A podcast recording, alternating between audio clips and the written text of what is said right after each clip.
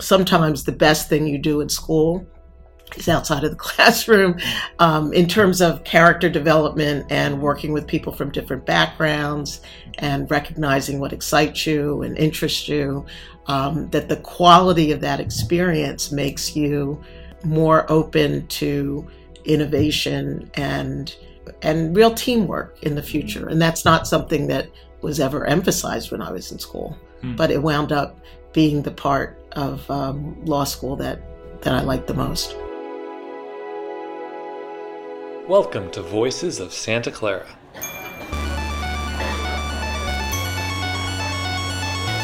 Having a good idea doesn't get stuff.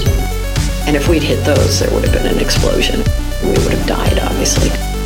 Scholarship should cultivate the virtues. Worry more about am I searching for what I should be doing next in the world?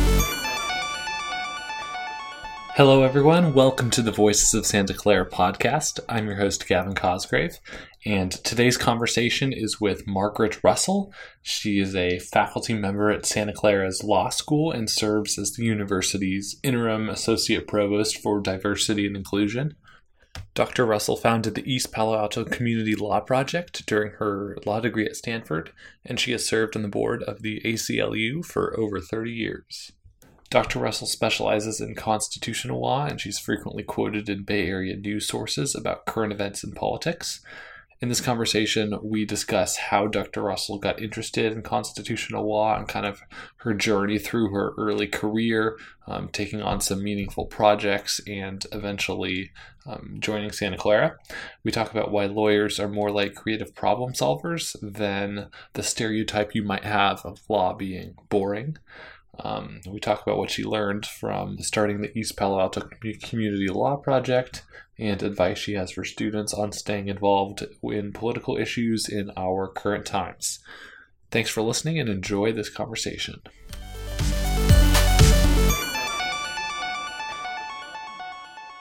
I'd love to start out by asking how did you first get interested in law? The memory that I distinctly have was being in high school during the Watergate hearings and uh, coming home from school and watching TV and seeing all these senators who at that time were all men on the um, the committee, you know, running the Watergate hearings and being kind of depressed because of the nature of um, the hearings, but also excited by all the political discussion that I saw. So that was in high school and in college. I didn't specifically think about law. I wasn't a pre law. I was a history major and American studies. And in the context of that, I just started studying and thinking more about law school. Hmm. Decided to apply. Mm-hmm. And what was it about American history that kind of captivated you? Well, I I liked the. I had a very good advisor who was a historian who had worked for LB for Lyndon Baines Johnson in the White House, and I think what excited me about American history was, I think, just kind of an early awareness and commitment to the political sphere, to um, wanting to make the country better, and it, it, history was a natural for me. Hmm. Mm-hmm. And then kind of moving through college, when did like law school come into focus, or when did you decide that that would be an area that you wanted to pursue as a career? Well, it's interesting, and, and uh, there was a major in my undergrad at Princeton that was much more known as the pre-law mm-hmm. area, and it was called the Woodrow Wilson School of Public and International Affairs. And so the the friends of mine who were truly, you know, absolutely committed they knew they were wanted to go to law school and then get out and become lawyers and politicians. They all were in that department. History was not necessarily filled with people who wanted to go to law school, but my friends who were in this school of public and international affairs um, were talking about law school and so I, I, I wasn't specifically committed to it, but I kind of got swept up in this idea. Okay, well let me let me give this a try. I'd also spent a summer um, in Washington, D.C., mm-hmm. uh, and one of my housemates that summer was an intern at the White House. Mm-hmm. And he you know, got passes for us sometimes to go and go to the fireworks and the concerts. So I think just being in that intensely political, public policy oriented sphere made me think about going to law school. Hmm. So on on kind of that idea of American history and law, I guess did you see like a like a divide between the Constitution and like where we were moving in the future? I guess that, that's kind of one of my bigger questions, right? Is like how do how do we view the Constitution, right? Such an old document that's led America to be one of the most, at least economically, prosperous nations, mm-hmm. right? But also maybe presents challenges relating to race and other issues. So kind of how how did you think about the Constitution? How did that thinking kind of form when you were younger? I I remember being particularly interested in what we would now call social justice issues. That my um, my focus on civil rights, interest in civil rights, and uh, Martin Luther King, and afterwards, he I actually was pretty, quite young when he was assassinated, but the influence that he had uh, was enormous in my community. And then as I went on to college, I think in the direction that I decided to go into. So I think um, rather than seeing the Constitution as an abstract document or idea, I thought about the Bill of Rights, the amendments to the Constitution, particularly as an embodiment of a commitment to equality that I really wanted to be a part of. Hmm. Mm-hmm. And then, what did kind of the first couple years of your career after law school look like, and how did they kind of inform what you wanted to do going forward?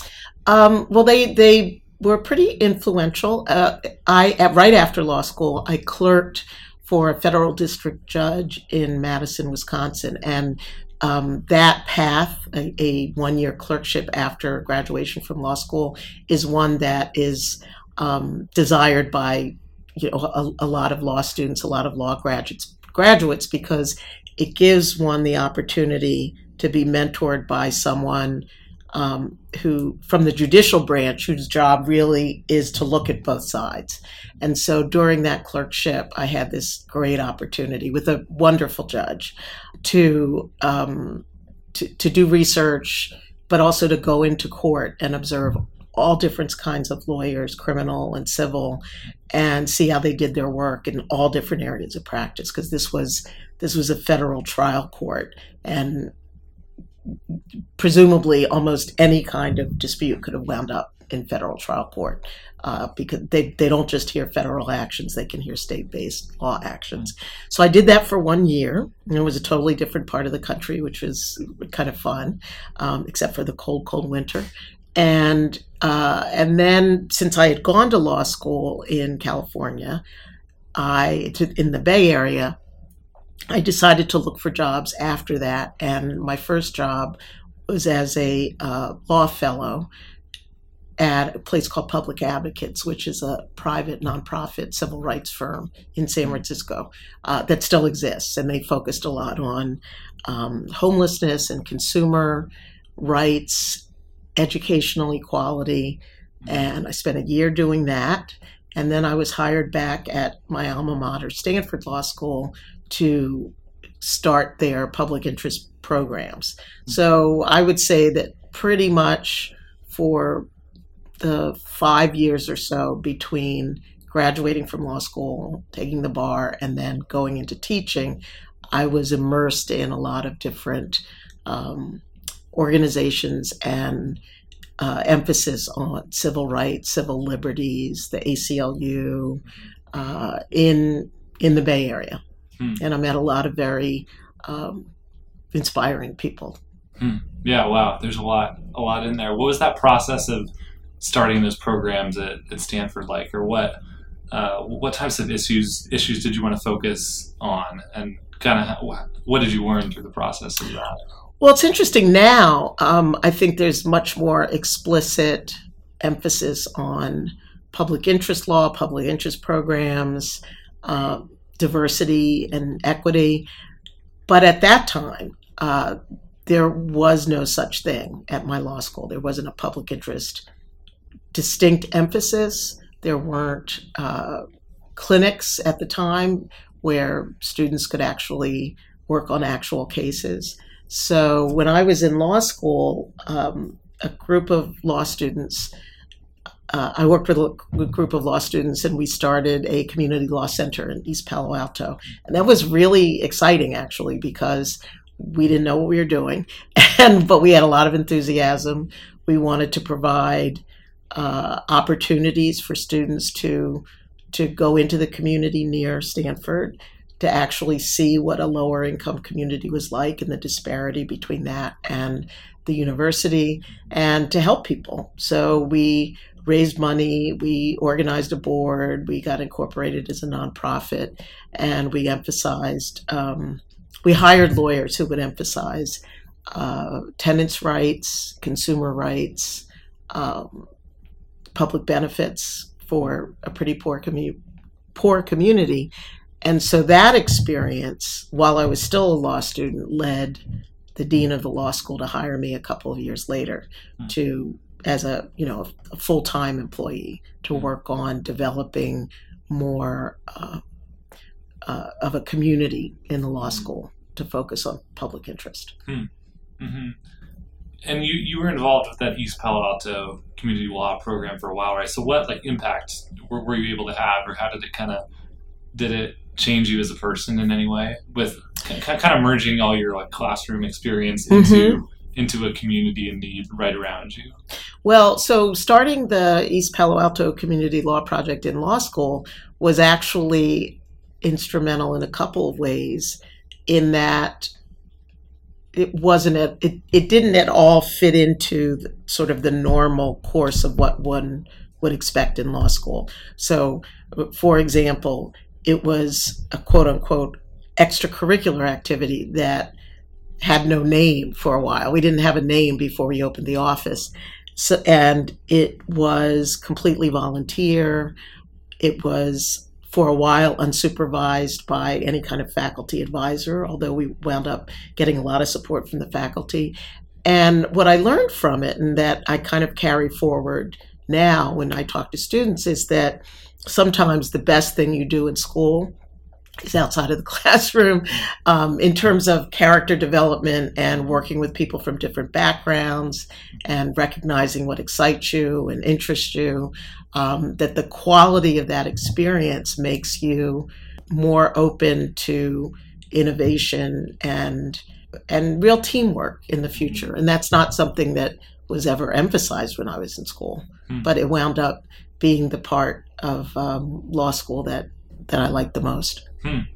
Yeah, I, I feel like that's very different than the kind of standard lawyer job that you imagine, you know, like sitting in an office for 12 hours and doing Having somebody give you- reading. right. Yeah, but that kind of like community immersion isn't what first comes to mind when people think of law. And it's like, how should how should people perceive law? Because I feel like to a lot of people, or like to someone like me, like law and government seem like such bureaucratic institutions that it's like I don't want to mess with it. And maybe the people in the communities as well maybe felt distanced from the law. I don't know, but how do you how do you kind of think about those? Well, issues? you know, law is is so many things now that I think the the stereotype, um, which really does exist, of one part of law, of you know, you're just kind of sitting and following orders and uh, and typing and sitting at your computer. You know that that's sort of the image that's very dull and bureaucratic, as you mentioned. But lawyers do so many things. I mean, lawyers who work with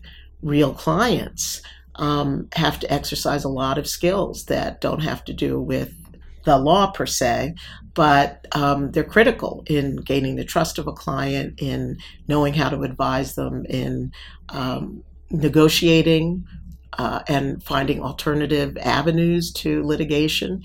And so I think that the a better vision of the lawyer today should be, and increasingly is, is a, a creative problem solver, and not a you know not a paper pusher.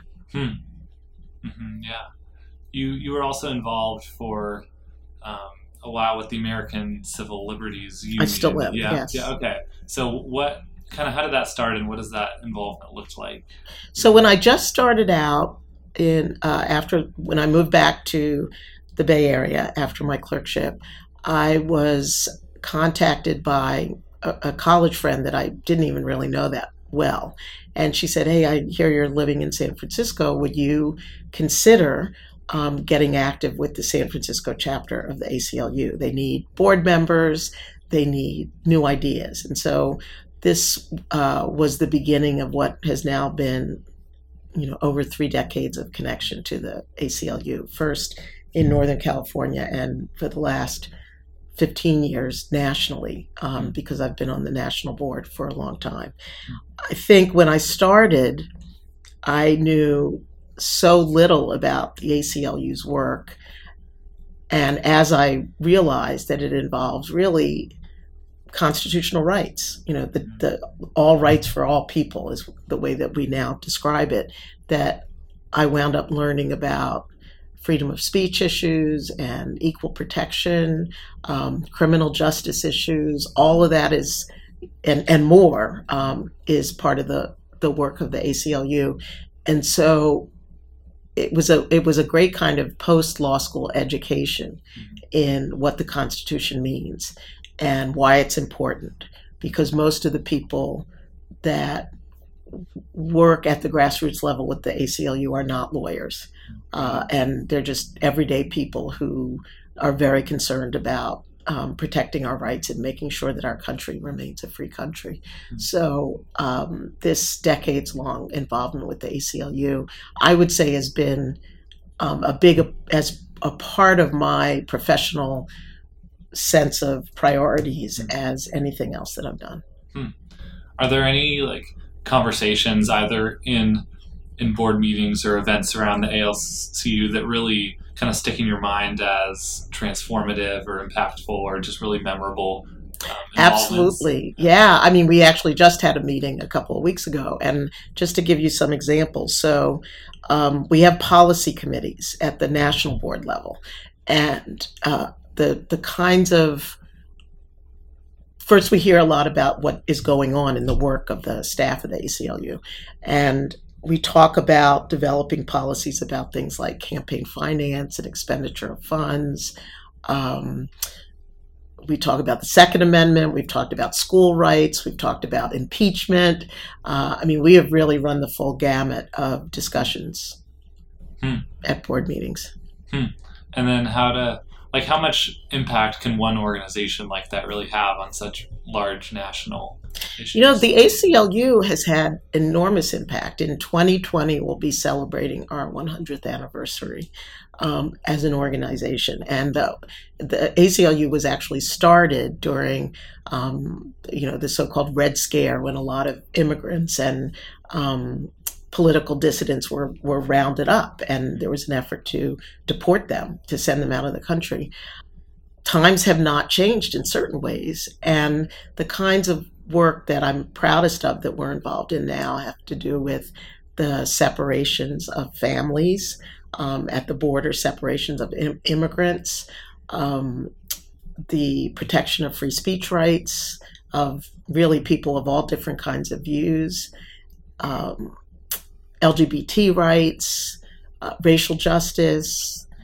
Um, we just had a big session at the most recent board meeting about um, incarceration and ways to combat um, systemic mass incarceration. Mm-hmm. Yeah. Yeah. Another area I kind of want to touch on is maybe like our our current world from like a student's perspective, right? And so I think um, for a lot of people, it's easy to kind of disengage, or maybe it's more, it's more almost, uh, it's more productive for your mental state to like disengage, right? Um, but how do you, how should a student think about like law and politics and being engaged without being overwhelmed or feeling powerless or how, how do you kind of balance those dynamics in our world today? I completely um, relate to that feeling of being overwhelmed because i have to say even in my whole lifetime of political involvement and activism in a lot of ways this seems like the most challenging time ever. Um, not just because i disagree with so much of what is happening um, you know, in the presidency and and uh, this administration, but because people the the default mechanism of people on many different sides of an issue seems to be to ridicule and fight with the other side. And I am a believer in resolving differences and resolving disputes through communication. But uh, there's a lot of hostility right now. There's hostility and flooding social media with you know really caustic and negative things, and so I I can understand why students would just think this is this is just overwhelming. It's so negative. It's so difficult and depressing. But but what I would really impress upon um, students is that you, in a lot of ways, you can control how much of that floods over you and and gets to you. And and I, I am a great believer in sort of setting boundaries so that you can figure out your way of helping society and helping the world without letting everything, you know, all the news every day, 24 hours a day, social media just kind of flood you with negativity. Because um, I think that can be very exhausting. Mm-hmm. Yeah. When you're teaching classes, obviously there's a lot of material that you're covering, but are there any kind of like deeper messages or values that you try to communicate to students when you're, when you're teaching? Um, so in the last couple years, I've especially taught um, constitutional law, which actually I've taught as, as, long as I've been at Santa Clara, and a newer course in restorative justice. And then just this fall, a newer course in a brand new course for me in gender and law.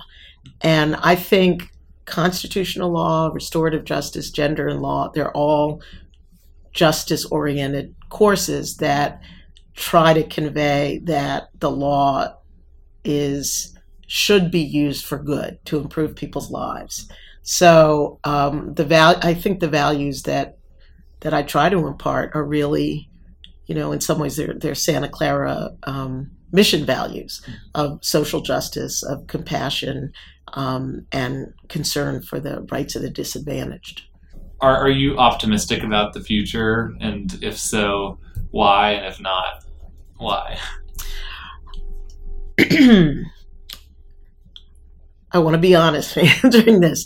I am optimistic about certain parts of what I see going on.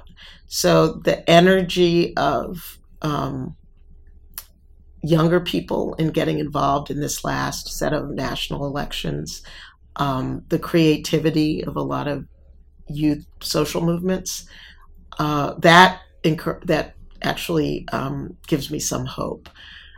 There are certain problems that I think are so deep at, that I can't say I'm optimistic about them, and one of them is is climate change. Uh, I think that we've really ruined the planet in lots of ways that we didn't even think about or know about, and I do worry about that. Um, and my own daughter is she actually works for a marine institute in southern california and so i've really learned through her and um, her friends a lot of what's happened to the oceans and that's a really great concern to me um, so a lot of the mess that we've created already makes me feel not optimistic but then when i think about inspiring people um, that is that gives me hope Mm-hmm. And what would you say that up to this point in your career you're most proud of? Definitely. Well, there are a couple things. Definitely is the the um, creation of the clinic in East Palo Alto, um, which has since closed, but there are legal services for low income people in East Palo Alto, and I think our clinic had a lot to do with it. Um, I am proud of um, the work I've done at Santa Clara with the Center for Social Justice, uh, because that is a, one of three centers in the law school the Global Law and Policy Center and the High Tech Center, and then there's the Social Justice Center that really tries to um, introduce students to social justice careers, ways that they can afford actually um, taking those jobs, which generally are, are less well paying, and bringing in a lot of great speakers and individuals to this campus. Um, so I'm very happy about that. Yeah, awesome. Well, I'd love to wrap up with a couple shorter questions. Okay. So, Uh, first of all, are there any favorite places that you've traveled? Yes.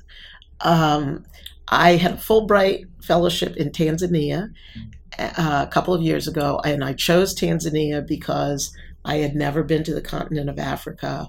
I knew very little about any of the countries, and I just wanted to um, explore something brand new. Hmm. And my research project had to do with women in the judiciary in Tanzania. And that has become one of my favorite places, uh, you know, not just because it was such a, you know, an eye opening experience in a very different culture, but because the, um, the beauty of safaris and wildlife are they're just like nothing I've ever seen. So you know that's an indelible impression.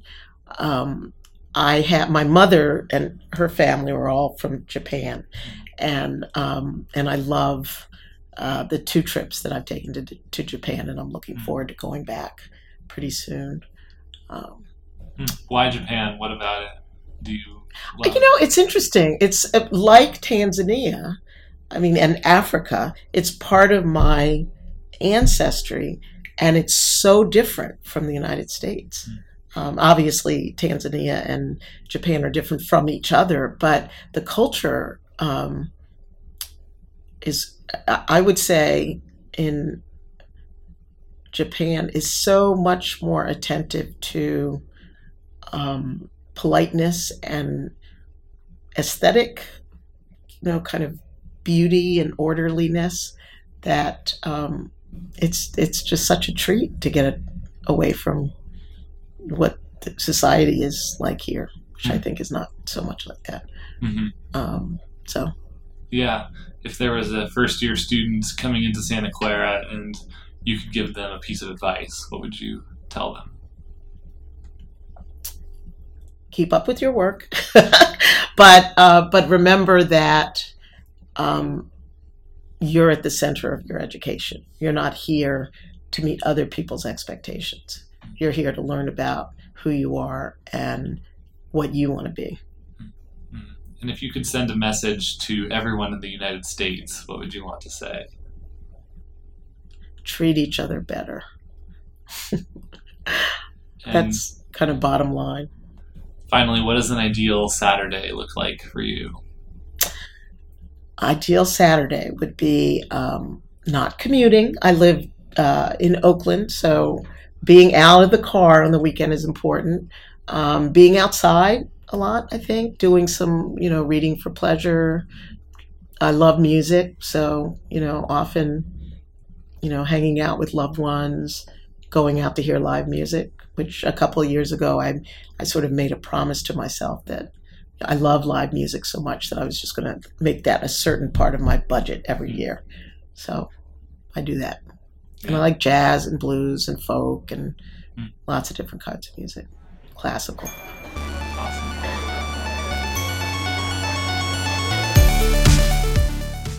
Hey everyone, thanks for listening. You can go to voicesofsantaclara.com to read a partial transcript of this episode, follow on Twitter at Voices of SCU, or leave a review on the Apple Podcast app. I'll see you next time.